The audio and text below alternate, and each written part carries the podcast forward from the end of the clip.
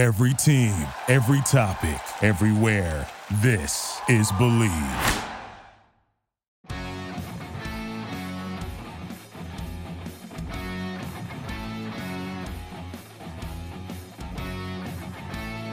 Hey everybody, welcome back to another edition of the Patriots Report right here on the Bleav Network. My name is Christopher Price, the Boston Globe. I'll be joined by my co-host LeGarrette Blount here momentarily. But before we get this edition of the show started, want to remind you guys that our partners at Bet Online continue to be the number one source for all your betting needs and sports information. Find all of the latest odds, news, and sports developments, including this year's Wimbledon Finals, Major League Baseball, the latest fighting news, and even next season's early NFL futures. Head to the website or use your mobile device to sign up today to receive your 50% welcome bonus on your first deposit. Just use our promo code BLEAV, that's B-L-E-A-V, to get the bonus and get into the action. Bet online, where the game starts. Now let's get to the show. One of the things that's fascinated me the most, and there's been a lot of talk up here about this over the course of the week, is the 2016 team. For me, I love that team. I love covering that team. You guys took care of business. You guys were mentally tough. There was a fortitude there. You guys were like just absolutely, if someone put an obstacle in your way, you guys just kind of sized it up and said, okay, what do we need to do to get over this obstacle? The biggest obstacle, at least at the start of the year, was the fact you guys didn't have Tom Brady for the first four games of the season. First of all, walk me through the timeline here. When that season starts, I imagine the beginning of training camp, does Bill bring you guys in and say, okay, look, Jimmy's going to be our starter. This is the way the offense is going to look like going forward. What's that conversation like? That conversation, his approach wasn't that. He was just like, we kind of put it aside. He had already talked to us about it and told us, all the, crazy stuff that was going on. And, we entered camp and things like that. Already on the same page and already on the same note, knowing that we wasn't going to have 12. It was a high chance we wasn't going to have 12.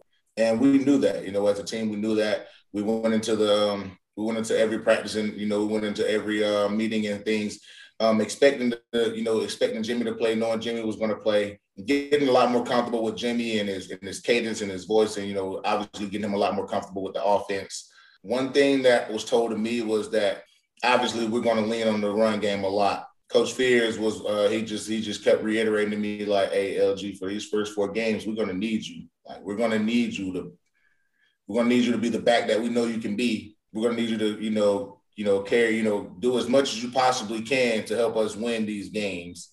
And he reiterated that to me a lot over the course of camp, over the course of even the first four games. So our approach was we were prepared for it, As prepared as we could possibly get for it. Jimmy comes out week one, sets the world on fire. You guys go into Arizona, beat a pretty good Arizona team.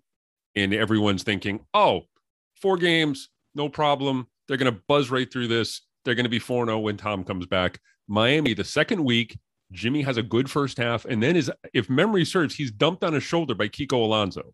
Yes. Once again, watch Alonso as he comes up and hits.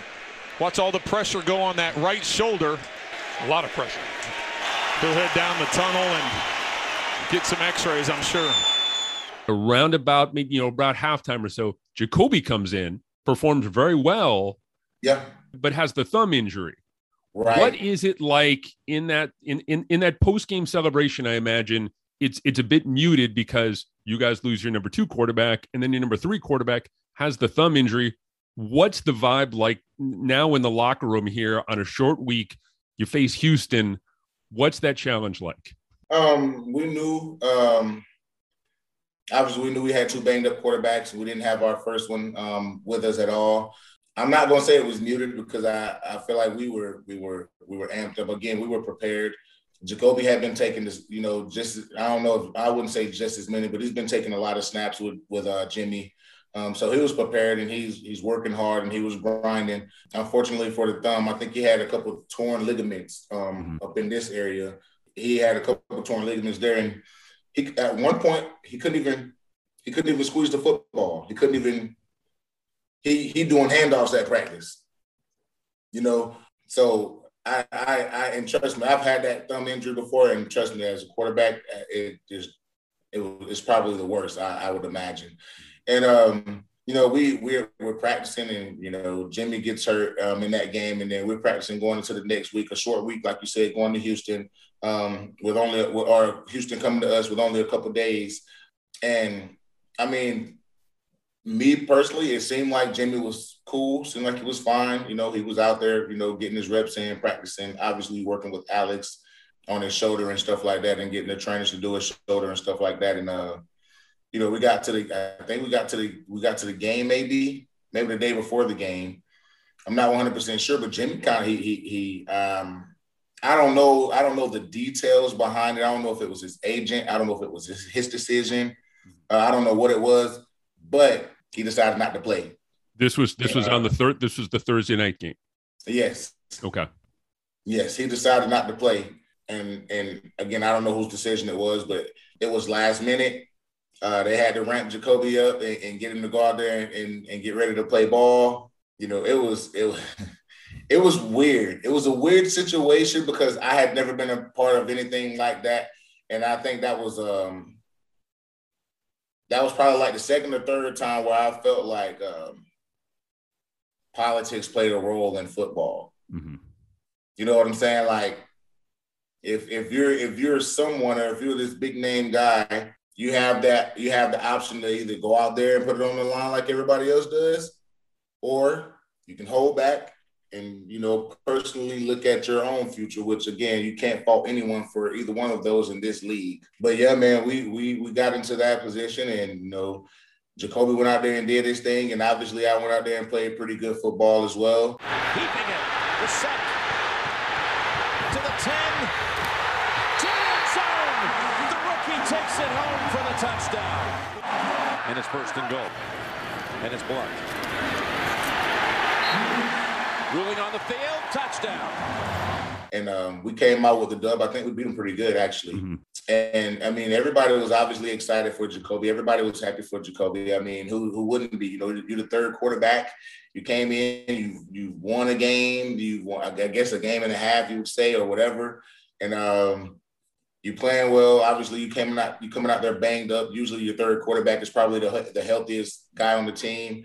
And you came out there banged up and he did his thing. And everybody kind of looked at Jimmy weird after that. So the phrase business decision comes to mind. Yes. It sounds like that. And I'm not trying to put words in your mouth here, but that sounds like what Jimmy was making in that instance. You mentioned that politics kind of played a role in the situation.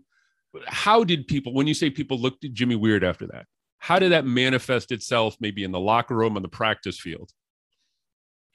I mean, I don't think anyone, I know I didn't personally, but I don't think anyone went up to him personally and said, hey, Jimmy, bro, you kicked us to the curb, or hey, Jimmy, bro, you backed out on us, or, you know, you quit on us or whatever. I don't think anybody personally went up to him and told him that, but you can obviously feel the vibes and the energy towards Jimmy. Again, I can't fault him for anything because I know what this league is, and I know, you know, obviously you have to – there's times where you have to make business decisions. You have to, because at the end of the day, you know, I guess I could say it the other way. What if you go out there and, you know, tear the whole labrum and then now he can't, you know, play anymore this season? Nobody's going to, you know, want to pay a second-string guy that you don't think is going to be healthy and all that stuff. So I understand both sides of it. But at the time when you're on the team and you're playing, you like, bro, you a soldier with me. You my guy. Mm-hmm. I want you to be out there beside me, you know. So again, that's where you know you get like the little, you know, you might have people that not talk to him as much anymore. You might not have people joke around with him like they used to, you know, and just things like that. But definitely different vibe and energy. That led us to a very odd scene. I remember the week before the Buffalo game, week 4, where no one was really sure who was going to be the starting quarterback, if Jimmy was going to be healthy enough to come back and play, or if Jacoby was going to, you know, give it a go with the thumb. And, you know, we all knew the issue there. And I remember on Wednesday, there's usually the press conference for the starting quarterback. And because no one really knew, I think the PR staff in that moment said, okay, well, we won't give anyone the, you know, the traditional starting quarterback Wednesday afternoon press conference role, But then they opened up the locker room and both of them were talking, and both their lockers were right next to each other. You can remember that. And so we were kind of going back and forth saying, okay, so do you feel well enough to play? What do you think about, you know, we'd ask Jimmy about Jacoby and ask Jacoby about Jimmy. It was a very odd scene. And I have to imagine there was a little bit of, as you kind of alluded to here, there was a little bit of unease going into that game as well. Yeah, it was. Again, we obviously know more than you guys. So, you know, we obviously are told not to tell you guys. So, you know what I'm saying? That you know, that's there. But again, they handled that they handled it well. They were splitting reps at practice. So, I mean, you didn't know, you didn't know who was going to be you didn't know who we were going to rock with. I mean, we kind of had a feeling and we kind of had an inkling who it was going to be, but they didn't go out there. Like, Bill never came to us in a meeting or anything and was like, hey, so it's going to be Jacoby. Hey, so it's going to be Jimmy. You know what I'm saying? Like, we went out there, we did our warm-ups, we did everything, the whole nine. And, it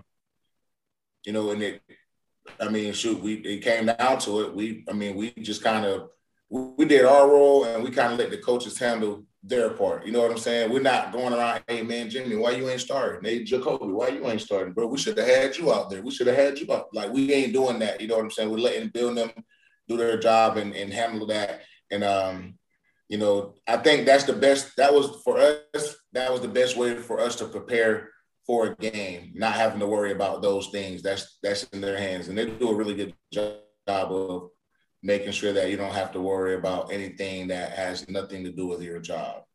So when did you know it was going to be Jacoby in week 4 against the Bills? Night before, maybe. Mm-hmm.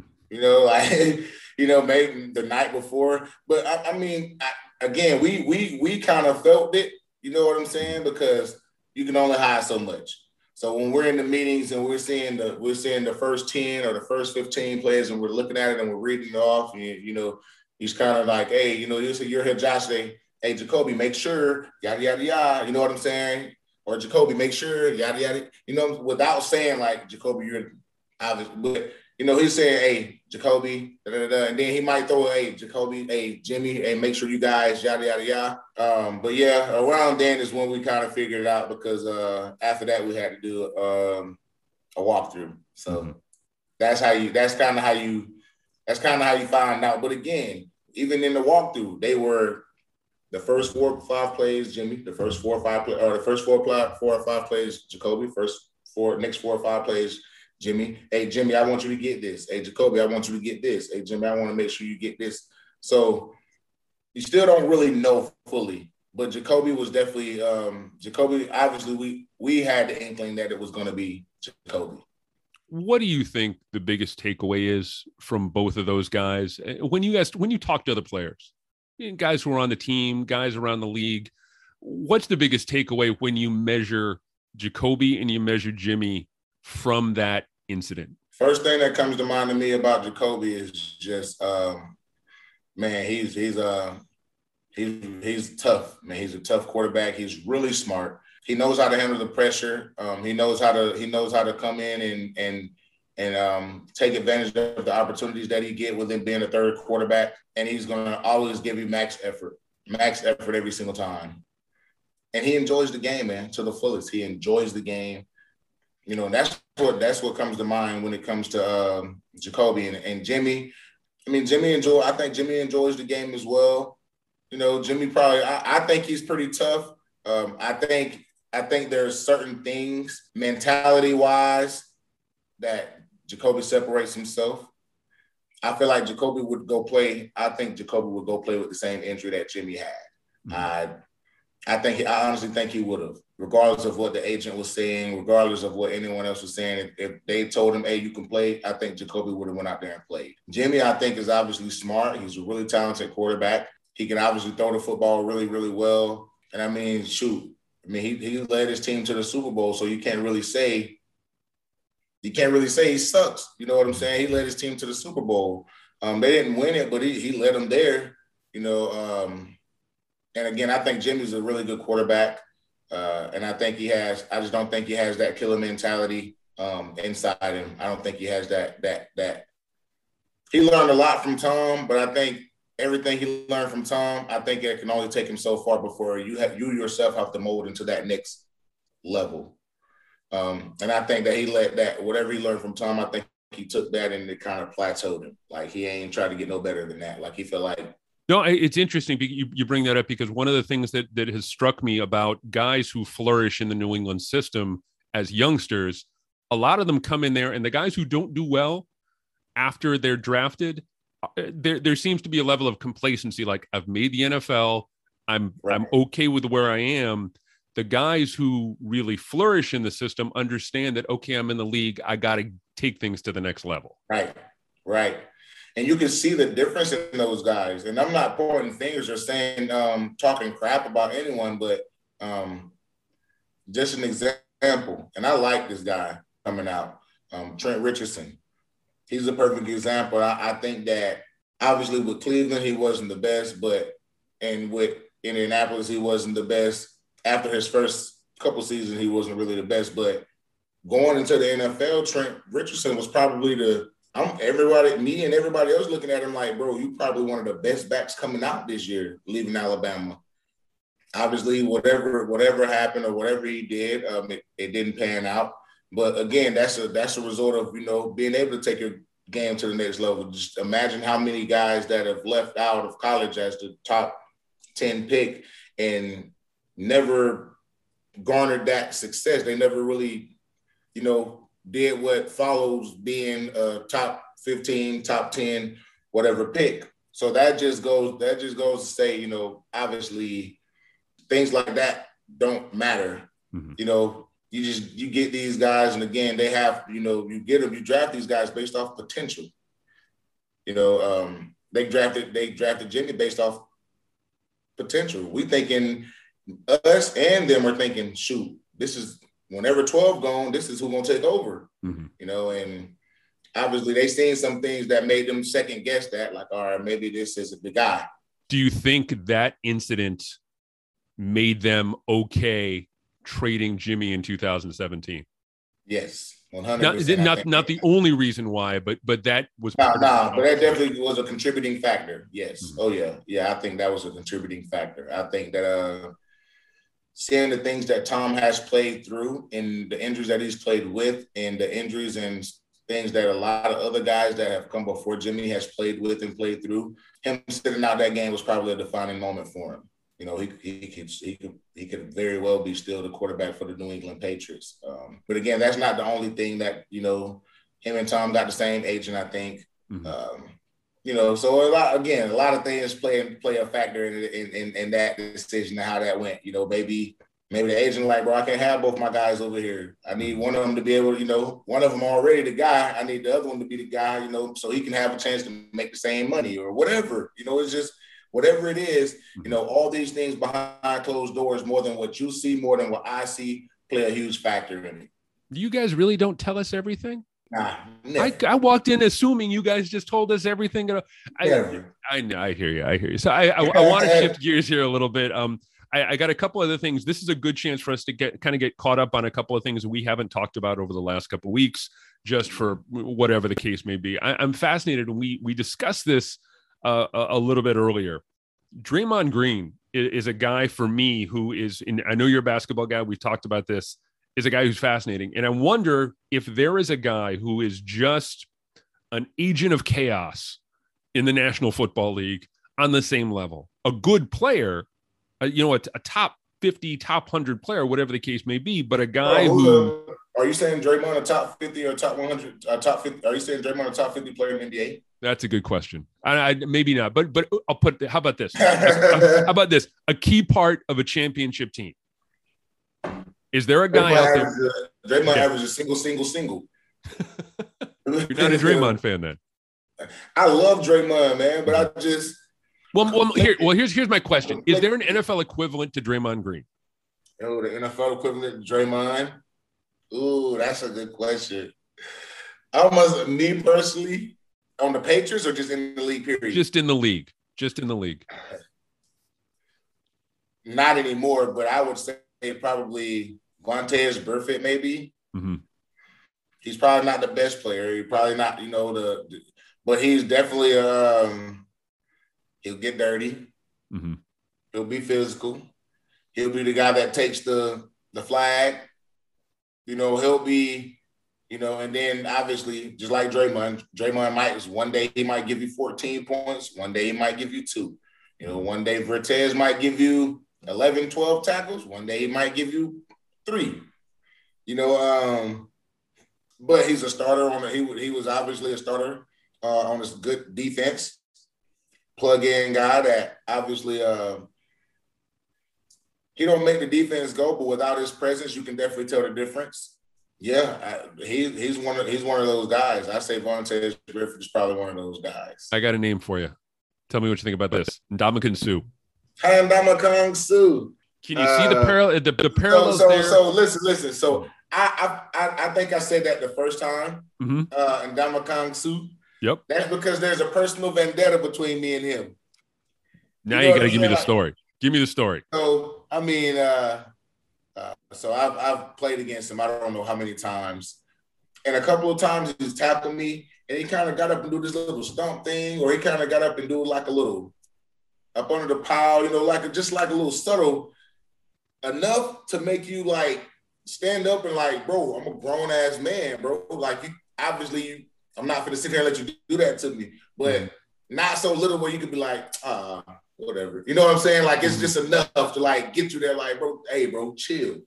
Like, he's one of those guys. And I think, again, he's a guy that has been a great player over the years, can be a big contributor, also can disappear. We're talking about him in his later days now. We're not talking about Detroit Lions Suh. Mm-hmm. You know, we ain't talking about that Suh. We're talking about this Suh. The one that can, you know, obviously at one point could be as dominant as Aaron Donald at one point of his career, but obviously it just didn't last as long as Aaron Donald's dominance.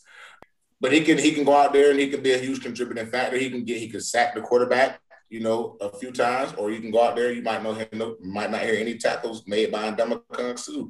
But he always going to bring that same attitude. He's going to always do that little extra. He's going to always say, you know, little slick things to you that I will not repeat on the show. and he always, because he's big and strong, he always feel like he can bully you. You know what I'm saying? Like, he always feel like he can bully. He might grab you by the shoulder pass and, like, do something like that to you or something. I'm like, bro, listen, like, I understand you 325 and I'm 250, but we both grown here. You know, I ain't gonna let you punk me out here in front of millions of people. You know, so that's what Dre, you know, and Suh get the flags. Mm-hmm. He get the flags, just like Draymond get the techs. Suh get the flags, the whole nine. You know, so I would compare Suh more to Draymond than I would Vontaze for sure. And that was your pick. That makes a lot of sense. Man, that's just spot on. Last question I got this week for you. From a running back's perspective, there's a boxing match coming up next month. Le'Veon Bell versus Adrian Peterson. And the note I got that said anyone who's shaking hands with Adrian Peterson is taking Adrian Peterson. I'm not taking Adrian Peterson. You're taking Bell. I'm taking Le'Veon. Why is that? Taking Le'Veon. That's my guy. That's my guy. You guys were teammates for us. I forgot about you. You guys were teammates for a while too. Yeah. But also, I don't know how long Adrian has been boxing. I don't know how long AP been boxing. I do know how long Le'Veon been boxing. Even when I was in Pittsburgh in 2014, Le'Veon was boxing then. Mm-hmm. So that's 8 years ago. And almost 8 years ago. But he was boxing then. He was taking boxing he'll walk through because he does, like, in the offseason, he really does. So he'll walk through the – in Pittsburgh, we stayed at it was a college. I forget the name of it. For training camp. The college for training camp. Yeah. I'm going to remember the name. I forget the name of it. But he used to walk around. He used to walk to the meeting rooms. And he'll always come up to me and be like, LB, I'll whoop you in a boxing match if it was the box. I'll really whoop you in a boxing match if it was the box. And I'm like, bruh, you box. So you probably would whoop me in a boxing match. But if we was in the streets, you know what I'm saying? If we was like, you know, you bumped into me in the road or something, I like my chances because then it's just regular fighting. It ain't technical, you know. We trying to, you know. But he told me that. He used to tell me that all the time. Man, hey, LB, boy, I box, bro. I really box. I've been doing this for a while. I really box. Like, and even then in 2014, he was telling me, bro, if I didn't do football, I box. I'd be a pro boxer. I'd try to be a boxer. So I'm putting my money on Bell. I'm putting my money on. Put your money on Bell. He is, and I know AP is obviously shredded. You know what I'm saying? Looks good, like. You know, but AP is what, 39, mm-hmm. 38, late 30s at least, yeah. Yeah, and Le'Veon is, I think he might have just turned 30, mm-hmm. 31 maybe. You know what I'm saying? Like, and again, Le'Veon is one of those guys that is obsessed, absolutely obsessed with working out. Mm-hmm. Like, he cannot go a day without either running, doing something. He can't go a day without it. He's obsessed with it, and I think that'll play an advantage to him. And he's one of those obsessive guys. So whenever he lock in on just boxing, and he don't have to worry about like anything else, he'll end up being pretty nice at the boxing. I would have loved to have seen him in a New England uniform, at least for a year or two, see what Bill could have done with him, see what Coach Fears could have done with him to kind of maybe one of those guys who, and there were a lot of guys like this who came at the end of their career looking for a ring, trying to, you know, fit into the system. I would have loved to have seen him in New England. I would have loved to see him in New England. I would still love to see him in New England. To be completely honest with you, Bleav it or not, I don't think that he's a washed up player. I think he has a lot left in the tank. I think his stint in New York put a bad taste in a lot of teams' mouths, mm-hmm. Which is why he don't have a job right now. But do I think there's 32 backs in the league better than him? Hell no.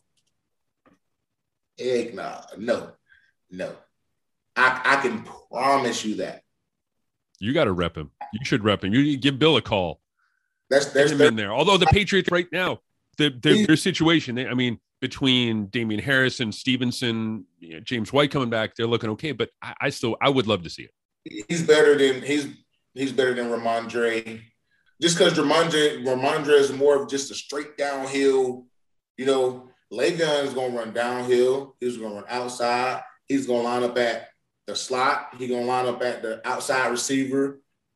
He's gonna catch screens. He's gonna Damien. Damien can do all those things. He can do all that stuff. I just don't think he can do it at Le'Veon's level. I'm telling you, when I saw him in person, when I started seeing him, and I see how he practices, and I see how he works, and I seen all that when I was in Pittsburgh, I'm like, I was really impressed because he was young back then. That was maybe his second year in the league, third year, whatever. No, definitely his second year in the league, He was impressive. He impressed me. Left a really good impression on me with how well he works and how professional he carries himself at practice. Like, he catches the ball, he'll run 40 yards with it, come back, run the next play, get a handoff, run 30 yards with it, come back, and you got to wait for him. You can't be all right, next guy, because he's getting his conditioning in and all of that, you know. So he's one of those guys, man. So I think he's the hidden gem in the free agency that I think somebody with a good team should take a chance. I really thought he was going to really pan out in Kansas City, but they didn't even use him. LG, that's all the time we got this week, man. Thank you very, very much. Take care, and we will catch up again very, very soon. Yes, sir. I appreciate it, man. Anytime, every time.